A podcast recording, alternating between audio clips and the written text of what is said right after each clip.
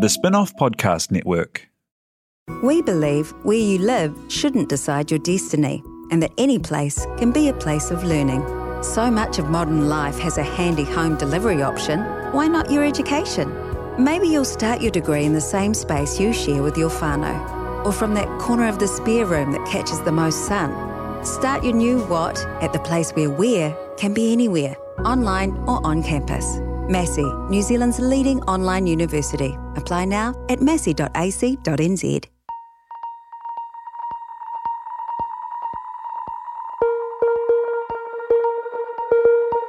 Ki te kahore he whakakitenga ka ngaro te iwi. Without foresight or vision, the people will be lost. Kia ora koutou, I'm Stacey Morrison. Nau mai, haere mai, welcome to Conversations That Count, Ngā Kōrero Whai Take, a thought-provoking series brought to you by Massey University and The Spin-Off.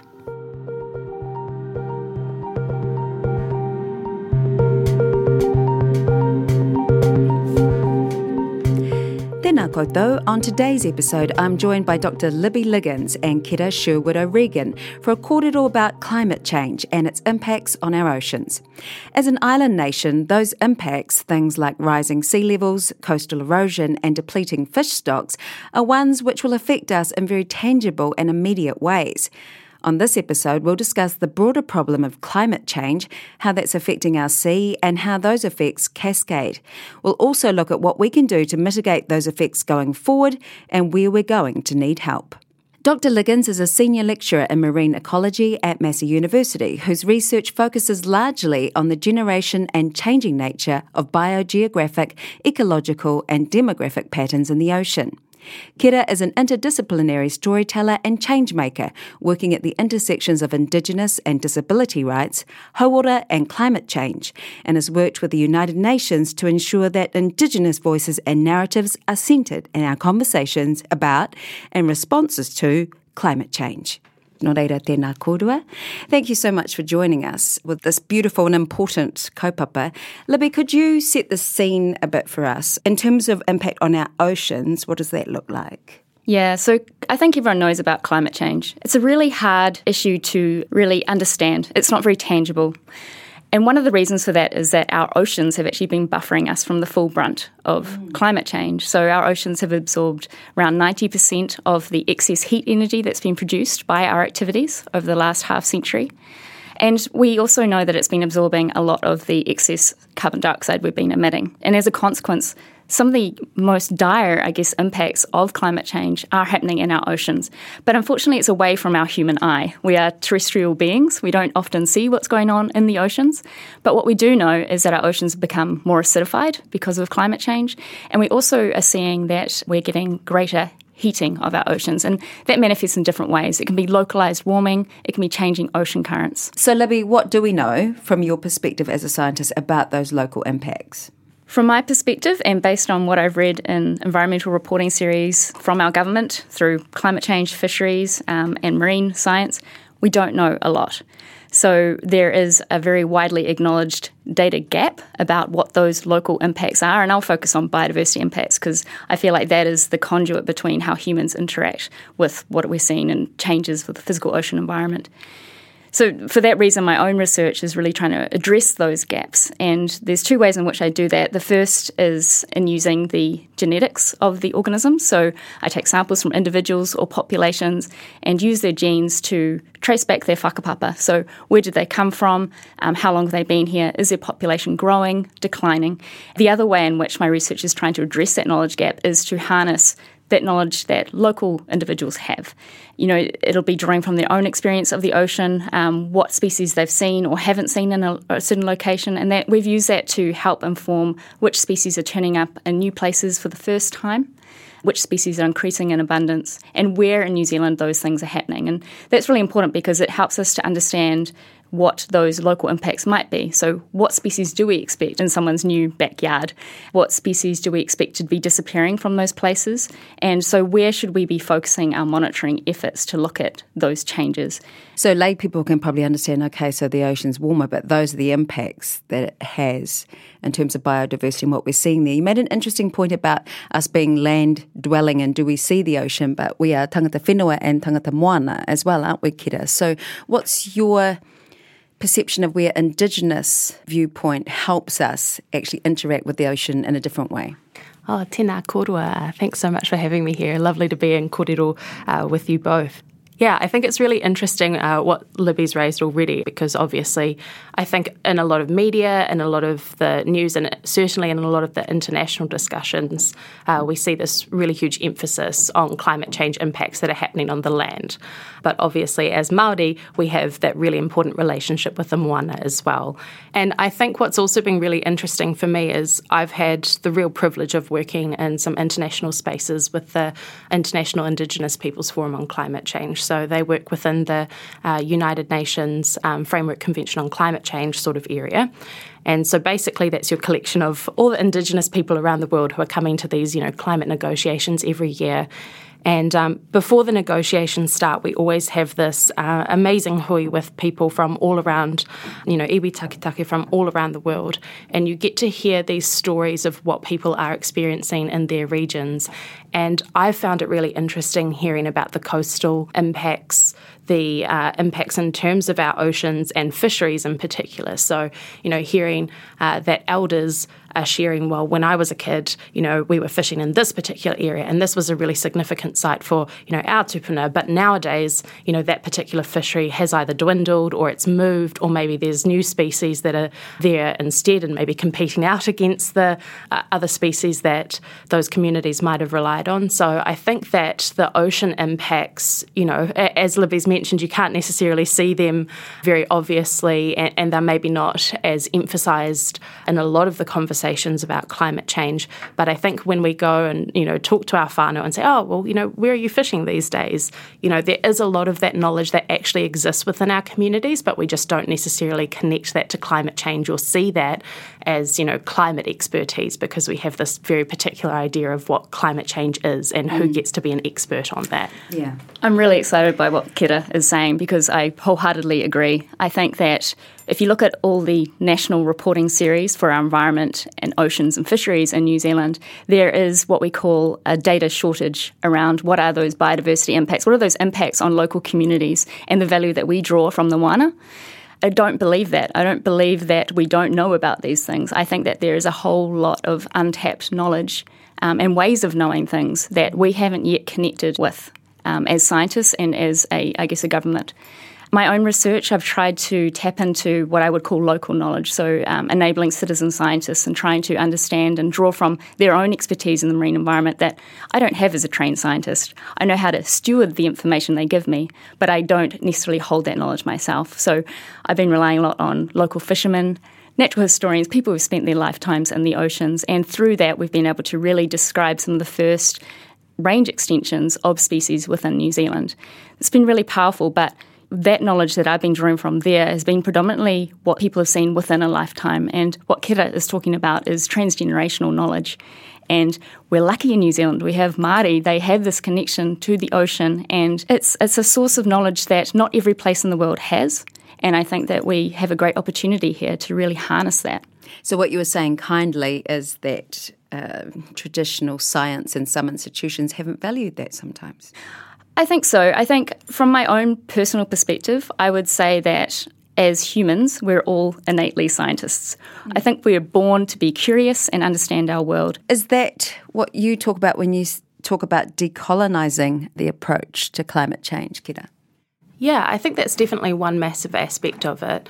So perhaps for a bit of context, I guess, you know, I started out, you know, being very interested in climate change when I was about 13. So, you know, I was at school trying to learn about climate change, trying to learn about, you know, how it happens, learn about carbon and all of these, you know, very scientific things. And, you know, at the time that I was growing up and engaging with other rangatahi in that space, it was, you know, a very, very nerdy thing and not so much the mainstream thing that it is today. And I think through that journey, I've kind of experienced that climate change, when it is framed in this, you know, really scientific way, I think it can be quite exclusive because then we get into this mindset of thinking, well, oh, well, I have to understand about carbon dioxide. I have to understand about greenhouse gases. I have to understand all of these things to be able to know what climate change is and how it's happening. But as I've had the immense privilege of working with uh, so many other Indigenous and Māori activists, you know, academics as well, and people who are really passionate about climate change, I've started to see that actually there are so many different ways of knowing, as Libby put it, there are so many different ways of looking at this issue. And you know, it's not necessarily the scientific issue or thing that's just happening up in the air or happening in the oceans, but it's happening in our communities as well. And I think when we start to, you know, recognize climate change not only as an environmental issue or not only as a, you know, scientific issue, but as a social issue, then I think there is a lot more space for our communities to really lead in terms of connecting with the knowledge they already have and recognizing, oh, I actually do know what I'm talking about because I'm seeing the way that climate change might impact, say, you know, communities who are most impacted by climate change, like Indigenous and disabled communities around the world. And we're able to say, oh, okay, actually, I do know something. I do have a stake in the ground here. I can um, input into this korero. Or, you know, if you're talking around climate justice, for example, so this idea of climate change as an intersecting sort of social issue, then there are so many communities who can say, oh, well, you know, maybe I don't know all of the details about carbon emissions, but I do know that there is a mine that they're proposing uh, down the road, and our community is really not okay with that. And I know that there are these other harmful impacts of that.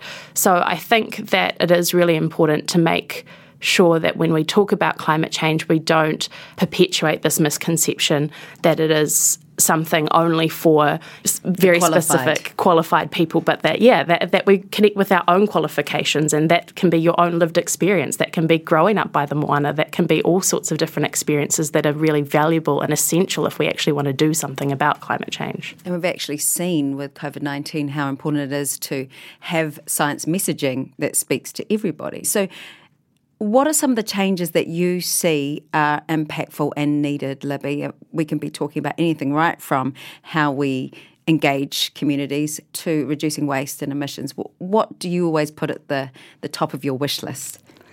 Yeah, so I don't think there's any silver bullet. It is a global issue, but as Kera says, the solutions will be local. And I think that there are a lot of parallels actually with COVID. So just like COVID was a global pandemic or is a global pandemic, climate change is a global phenomenon. But what we do locally is not determined by what is happening globally. So we have a similar window of opportunity with climate change in New Zealand that we had with COVID. We are somewhat buffered from climate change impacts. So Kera was talking about people that she's corresponded with who have witnessed firsthand impacts of climate change in their own nations. We don't have a lot of cases in New Zealand where people have suffered at the hand of climate change, where their industries, their livelihoods, their well-being has been really compromised. But that doesn't mean we shouldn't heed the warnings of these people that have experienced it overseas. We're lucky in New Zealand not to have encountered that yet. So, like COVID, where we watched what was going on overseas and we were able to mount a local response that was suited to us and our people and what we could do, I think we have that opportunity in New Zealand. Another parallel with COVID, I would say, is that um, we all jumped on board, right? So we went out and we got tested. And I see that as one of the greatest citizen science efforts that we've seen in New Zealand. And there's no reason why we can't do something similar in New Zealand. And what I think that might look like is for us each to generate that information by way of sharing our stories, like Kera has talked about, stories of what we've witnessed within our lifetimes or what our ancestors have told us have happened and, and around us. And I think the power in that is not only that we'll be able to describe those impacts better in a way that is tangible to my neighbour, to other people who live in my community, or people who have visited that place that I'm talking about, even if they don't know me firsthand. It makes climate change more personal mm. and tangible the other thing is that it helps and not so us, overwhelming because we have to be able to do yeah, something, don't we, we? We're crippled at the moment. We need to be empowered as individuals, and we do have a lot of power in it, not only to describe the, the issues and problems and make it relatable, but also in the solutions. So we are a community who've been through a lot in the past, and Māori have faced a lot of adversity, I'm sure, through times in their coastal environments. There have probably been times where there's been dieback of mussel beds in the past and there are solutions probably that have been um, mounted before that have worked and could work again. So I think understanding what the problems are, sharing that, and sharing that knowledge will really help us build solutions and the correspondence we need between all New Zealanders, but also across that science society, I guess, threshold where, like Kera has said, where maybe people don't feel entitled to be part of the solution as yet. Mm. One solution that we see quite often is rahui. Uh, what is your perception of how that is now managed and, and where we're at in terms of understanding that that does actually have a community scientist basis? Mm, yeah, absolutely. I think the I think the case of Rahui is really interesting, and I just want to be transparent that I don't have a huge amount of expertise in that space. But I think the comment that I could offer is that I think Rahui are a great example of the ways in which our communities already have existing practices to manage climate change and to address climate change and the um, myriad effects of climate change on our communities as well. And so I think rahui are really important, but I do also think that you know that's just one example of the practices that we have you know there are many many other examples including you know if we are looking at addressing climate change you know, at this sort of structural level, I think it's really important to consider how, you know, our own tikanga can come into that space. So for me, you know, when I think about uh, climate change and the sort of actions that are required. I think I, I, agree partially with what Libby is saying in terms of there being this, you know, we do have this opportunity that, you know, with the right sort of government intervention and with the right uh, community intervention, we can make a really big difference in this sort of acute period. But I also do think it's important for us to consider that addressing climate change as this huge issue is going to require a real systems approach. And so for me, that looks like, you know, asking questions around what are the root causes of climate change? What are the systems that uphold climate change? And, you know, a really massive one of those is colonization and the ongoing impacts of colonization. And, you know, if we're talking about actually addressing climate change at the root rather than just sort of tinkering around the edges and maybe trying to make um, our existing lifestyle a tiny bit greener, which isn't actually going to get us there in terms of really addressing the problem, then I think we need to be asking questions around, you know, the systems that we have in place. You know, does our public transport system work for people? No. Um, yeah, exactly. especially not for people with disabilities, especially not for Māori or uh, other communities who, you know, oftentimes are living in areas that aren't serviced well by those things. And I think that when we start to take that approach where we do look at the wider systems at play in our society, then I think our people have so much to offer in terms of being able to steward those discussions because, you know, our people have lived through huge changes over generations and we have shared that knowledge with our successive generations. We've adapted to huge changes before, and actually, I think Māori are in an incredible position to be really guiding some of the kōrero around how we fundamentally change the systems that we live in, which is going to, you know, it is going to have to happen in a really massive transformative way if we actually want to address climate change. And that's where we can lean on some of our own cultural practices in addition to rahui. So, you know, how do we host kōrero amongst each other? How do we, you know, actually start to get out of this very individualized approach and this very individualized society structure that we have that has come through colonization? And how do we go back to, you know, whanaungatanga, getting to know each other, getting to be in good relationship with other members of our communities, getting to be in good relationship with the moana, with the whenua.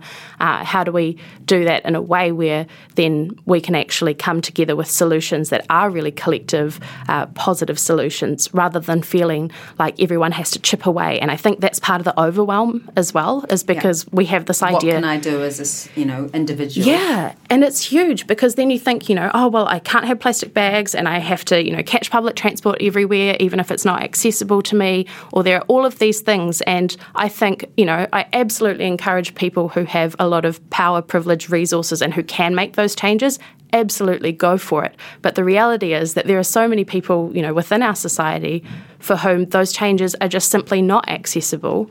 And actually, if we want to make sure that they're able to play their part in addressing climate change, but critically also be protected from climate change because they're usually the ones who are going to be the most impacted, then we need to be having this sort of structural change. And I think that's where, you know, we do have so many cultural practices that can really uh, help to lead that in a way that is safe and collective and actually feels achievable rather than this sort of overwhelming doom that we can't escape. So, what sort of changes pop up in your mind, Libby, that would be meaningful? Yeah, I think I think it's helpful in this discussion to really break down climate change into to two parts. So there's addressing the root cause of climate change and being proactive in that sense. And there's also the side of it where unfortunately climate change is happening mm. and regardless of what we do from here for the next few decades, we're going to suffer the impacts of climate change. So I guess that's where I try to focus on how we can really mitigate the impact of these environmental and physical changes we know are happening and possibly these biodiversity impacts as well, how we can mitigate the impact of those on our well-being, whether that be the um, inspiration we draw from the moana, our well-being, livelihood, um, what are the things that we can do? And that's where I feel like having individual knowledge and that that's power in those discussions and those solutions. So knowing that you know one fish stock is in decline, but hey, there's a new one arriving in my rohe. That's power. You know, you're now empowered to do something to maintain the well-being of yourself and your community around you. So, I guess, yeah, I'm I'm biased in that that's where I focus. You know, it is a global issue, but these solutions and these actions that are local are the ones that are going to mean the most, I think, for our livelihoods and well-being going forward as a human population. So, is there anything that you can safely say that would be a meaningful change that New Zealanders can adopt right now? That's a really hard question. I know. oh, yeah, I think the first thing would be talking. You know, let's share in our stories and what we know and think's happening. And that's not only around those climate change impacts, but the other things that may be impacting a stock or a resource that we rely upon. So, if we know, for instance, that um, the kelp is going to be impacted by localised warming in this region of New Zealand, what other things can we do to maintain that kelp population? It might be minimising sedimentation. And these solutions are always going to be very local. And in that way, I hope that communities and people will be empowered to take charge because that's how it needs to happen. We talked about Rahui, and it's fantastic and quite, I think, unique worldwide that we have this practice legislated. And what I see our government going toward, very slowly, but going in the right direction, is toward these um, coastal management areas called ahu moana, where the community, whether it be Indigenous Māori or a local community who has a vested interest in that area, come together and have these korero that are needed to really dictate how that one kilometre barrier around our landscape is going to be looked after. And I think that that's going to be really important for how we address these localised climate impacts. And also thinking about how, say, kelp, people might think oceans and they think fish stock and all those things, but we actually need to think about the entire environment. Is that right? That's it. I mean, so every breath we draw, we thank the land for the first and we thank the ocean for the second. So, oxygen is really important. That comes from our ocean, and the ocean cannot provide us with that oxygen unless it's a living um, organism in a way, and uh, you know only when it has that ability to circulate in the way that it always has. So it helps deliver the right temperature water to the right places, and um, that relies upon there being the right organisms living and thriving. So it's a complex place, and I struggle to give um, these really silver bullet solutions because I think that we're only really at the cusp of understanding our oceans. The more you scratch the surface, the more you realize we don't know, but that's no excuse for not acting. So there are solutions within our reach at the moment, and a lot of the time, you know, they're held by people who are not yet connected with the right mm-hmm. people to get those conversations going in the right direction. And our Pacific peoples know because of generational knowledge of, of living on islands that are being directly impacted. Without speaking for Pacific peoples, when, you, when you're in your environments that you are with the United Nations, what is the kōrero from our Pacific peoples when we talk about the impact on oceans? Yeah, I think that that's really interesting. And obviously, yeah, I can only speak to my experience, you know, in those spaces as a wahine Māori. But I think that we draw a lot from our tuakana across um, Te Moana Nui a Kiwa, and certainly sea level rise is a massive issue, obviously and particularly for many of those islands that are really low lying, uh, thinking around, you know, what does that mean for people who do have to move? And I think, as Libby mentioned at the very beginning, you know, we've been very buffered in New Zealand through a whole number of ways. Obviously, the ocean's been buffering a lot of our experiences of climate change on the land, but on top of that, in New Zealand, we are buffered in many other ways socially as well, including um, through our socioeconomic status, including through, yeah, our sort of, pol- I guess, political uh, capital and political opportunities in a way. And I think one of the kōrero that I've found really important with a lot of our tuakana uh, from across the moana is really thinking around what is our responsibility then also, because we do have a huge amount of privilege. And I think we need to recognise that in many of those nations, uh, New Zealand has also been a colonial power. New Zealand has also been an oppressor, uh, and we have benefited in so many ways from, you know, the labour, um, the mahi, the knowledge from, you know, many of our neighbours and relatives across the Pacific Ocean. And I think it's really important that we also consider what that means in terms of our responsibility. As a country, we've had a much larger impact in causing climate change in terms of the emissions that we're putting out. So our contribution to causing climate change has been greater.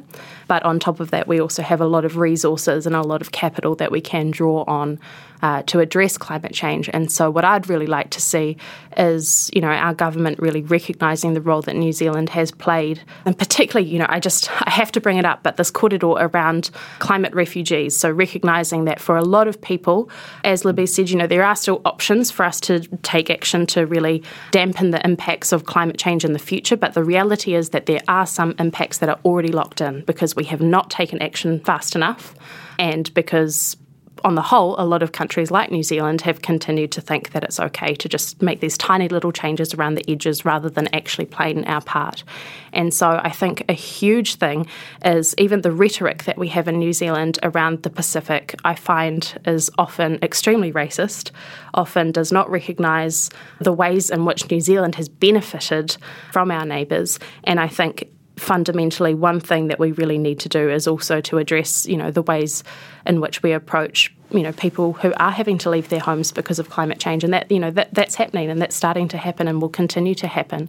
And we need to make sure that we you know can manaki them uh, that we are actually providing a space where you know where we're not you know sort of assuming that people are coming to New Zealand in this negative way but recognizing that that is a huge tragedy that we've also been complicit in, and the loss of their whenua and the loss of their wahitapu and spaces that are important to them, and that as people and as a nation that's been complicit in that, we actually have to take a really big responsibility, but also on top of that, making sure that the space that they come into is welcoming. And so I think we have a lot of foundational work to do uh, within our society to make this a country that is, you know, welcoming of our tuakana from the Pacific who are having to come here, but also on the note of, you know, mitigating the effects already is that we fundamentally just have to play our part, and we haven't been doing that. And yeah. I don't even think we're slightly on track to Do we doing take responsibility for it, as far as you can see, Libby, in terms of, say, in in the Pacific, how New Zealand creates more mm. emission, and, and we think of ourselves as good guys so often. Mm. It's so easy to, uh, but actually, people in the Pacific are impacted by our actions as well. In correspondence with colleagues of mine in, in the Pacific, Indigenous peoples, you know, climate change is so front of mind. You know, it's the first thing we talk about. When you meet someone, it's the first thing you talk about. I don't have those same interactions in New Zealand. As, as a society, we are not as engaged with the issue as we need to be if we really want to have a role in doing right by the wrongs we've done, basically. And if we want to be that big brother and to have a hand in looking after our neighbours, and I think that, you know, the current government we have, the intention is there, but we just need to act. And we also need to listen, right? Mm. So, mm-hmm. like you've described, Kera, these people are the witnesses of climate change impacts. They know what happens. And our impacts. And, yeah, mm. exactly. And, you know, we don't have that knowledge as front of mind in New Zealand. So that's a resource for us. You know, we're lucky to have access to those stories, to that information. I was going to highlight some of the good that has actually come out of a terrible pandemic that we've just suffered. So, from a scientist's point of view, it's been amazing. The scientists and government that have been leading through this last year have really done a service for science and its place within society. We've learnt all about where data comes from, and people have had a hand in generating that data. We've learnt about mathematical modelling and how we use predictions in science, and also the uncertainty that is around a lot of the science that is done. Not only that, we've had a government that's been really nimble and actually based decisions and policy on evidence I think there's an opportunity now for climate change to follow on from that. So, using that um, evidence based decision making and also, you know, the government continuing to be nimble around an issue where we really need to be. We need to follow on with this momentum and harness what we've done around COVID for the greater good of, I guess, humanity and New Zealanders. You know, this is this is the next big issue, and we're now quite well equipped, I think, or better than before at least, to start addressing it properly. And to see what that looks like. But to go back to your uh, point earlier, evidence comes in different forms mm-hmm. and there are different ways of knowing, and it's important that we engage everyone in their evidence. Kera, when you hear that, what, what pops up front of mind for you? Yeah, I think it's really interesting because, you know, when we think about COVID 19 and climate change, I think the reality is that the same people are always hit first and worst. So, our Māori, our Pacific, and particularly our disabled communities have been disproportionately impacted by COVID 19. And I think the same thing is happening within climate change. It's great that our government, you know, is wanting to do something, but I think fundamentally where it needs to start is that point Libby made about listening, is that we need to recognise that the communities who are closest to the problems are the closest to the solutions. And so on both counts of COVID-19 and on climate change, you know, those are the communities who are disproportionately impacted. Uh, Māori, Pacific people, disabled people, our queer communities as well, and people who don't have so much socioeconomic privilege. So I, I think we need to recognise that these issues are not, you know, they don't exist in a vacuum. They do exist within the social context of our society, which is unfortunately very unequal. And if we want to address that, then we really need to focus on enabling our communities to actually be upfront with the solutions and to do that within, you know, the context of a high trust relationship. So it's not this sort of paternalistic thing of you need to do this or this is how you need to do it or we'll fund you to do this thing, but only if you tick all of these requirements which are set up for, you know, an academic space or a, not-for-profit, you know, NGO space that's very accustomed to, you know, those kinds of projects, frameworks, right? Yeah, yeah, those frameworks. Yeah, so engaging with community communities as a forethought, not as an afterthought. Mm-hmm. And having those conversations that count. Mm. Ngā kōrero whaitake. Tēnā korua.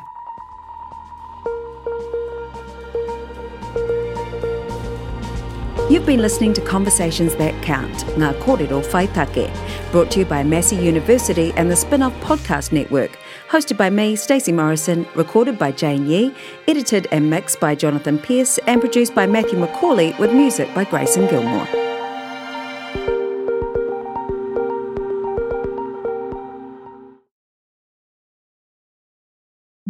The Spin-Off Podcast Network.